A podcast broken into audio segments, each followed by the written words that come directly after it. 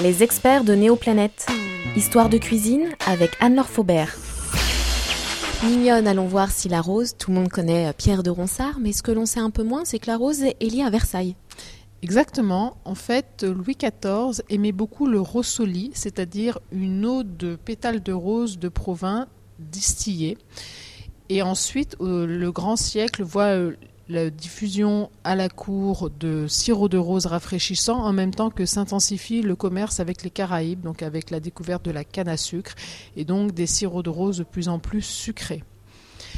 Le sirop de rose également, et la rose sont également liés à Versailles par une reine, Marie-Antoinette d'Autriche en fait, qui se fait peindre par une de ses portraitistes, Elisabeth Louis Vigée-Lebrun, avec des roses à la main dans un portrait assez intimiste qui fit un petit peu scandale à la cour mais qui montre justement l'émergence des lumières, l'émergence des sentiments.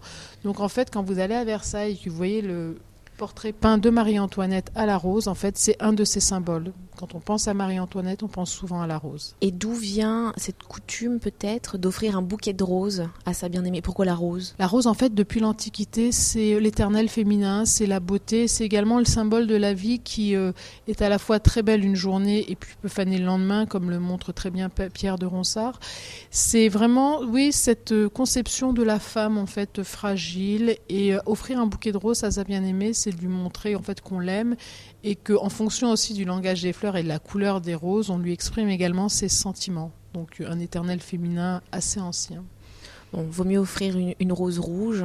Tout à fait, qu'une jaune, par exemple. Qu'est-ce que ça veut dire la jaune? C'est la jalousie en fait et l'infidélité. Donc il vaut mieux éviter lors d'un mariage les couleurs jaunes en fait. Mais il y a peu de gens qui le savent.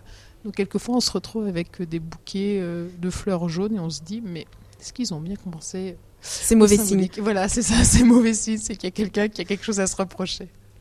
Radio Néoplanète.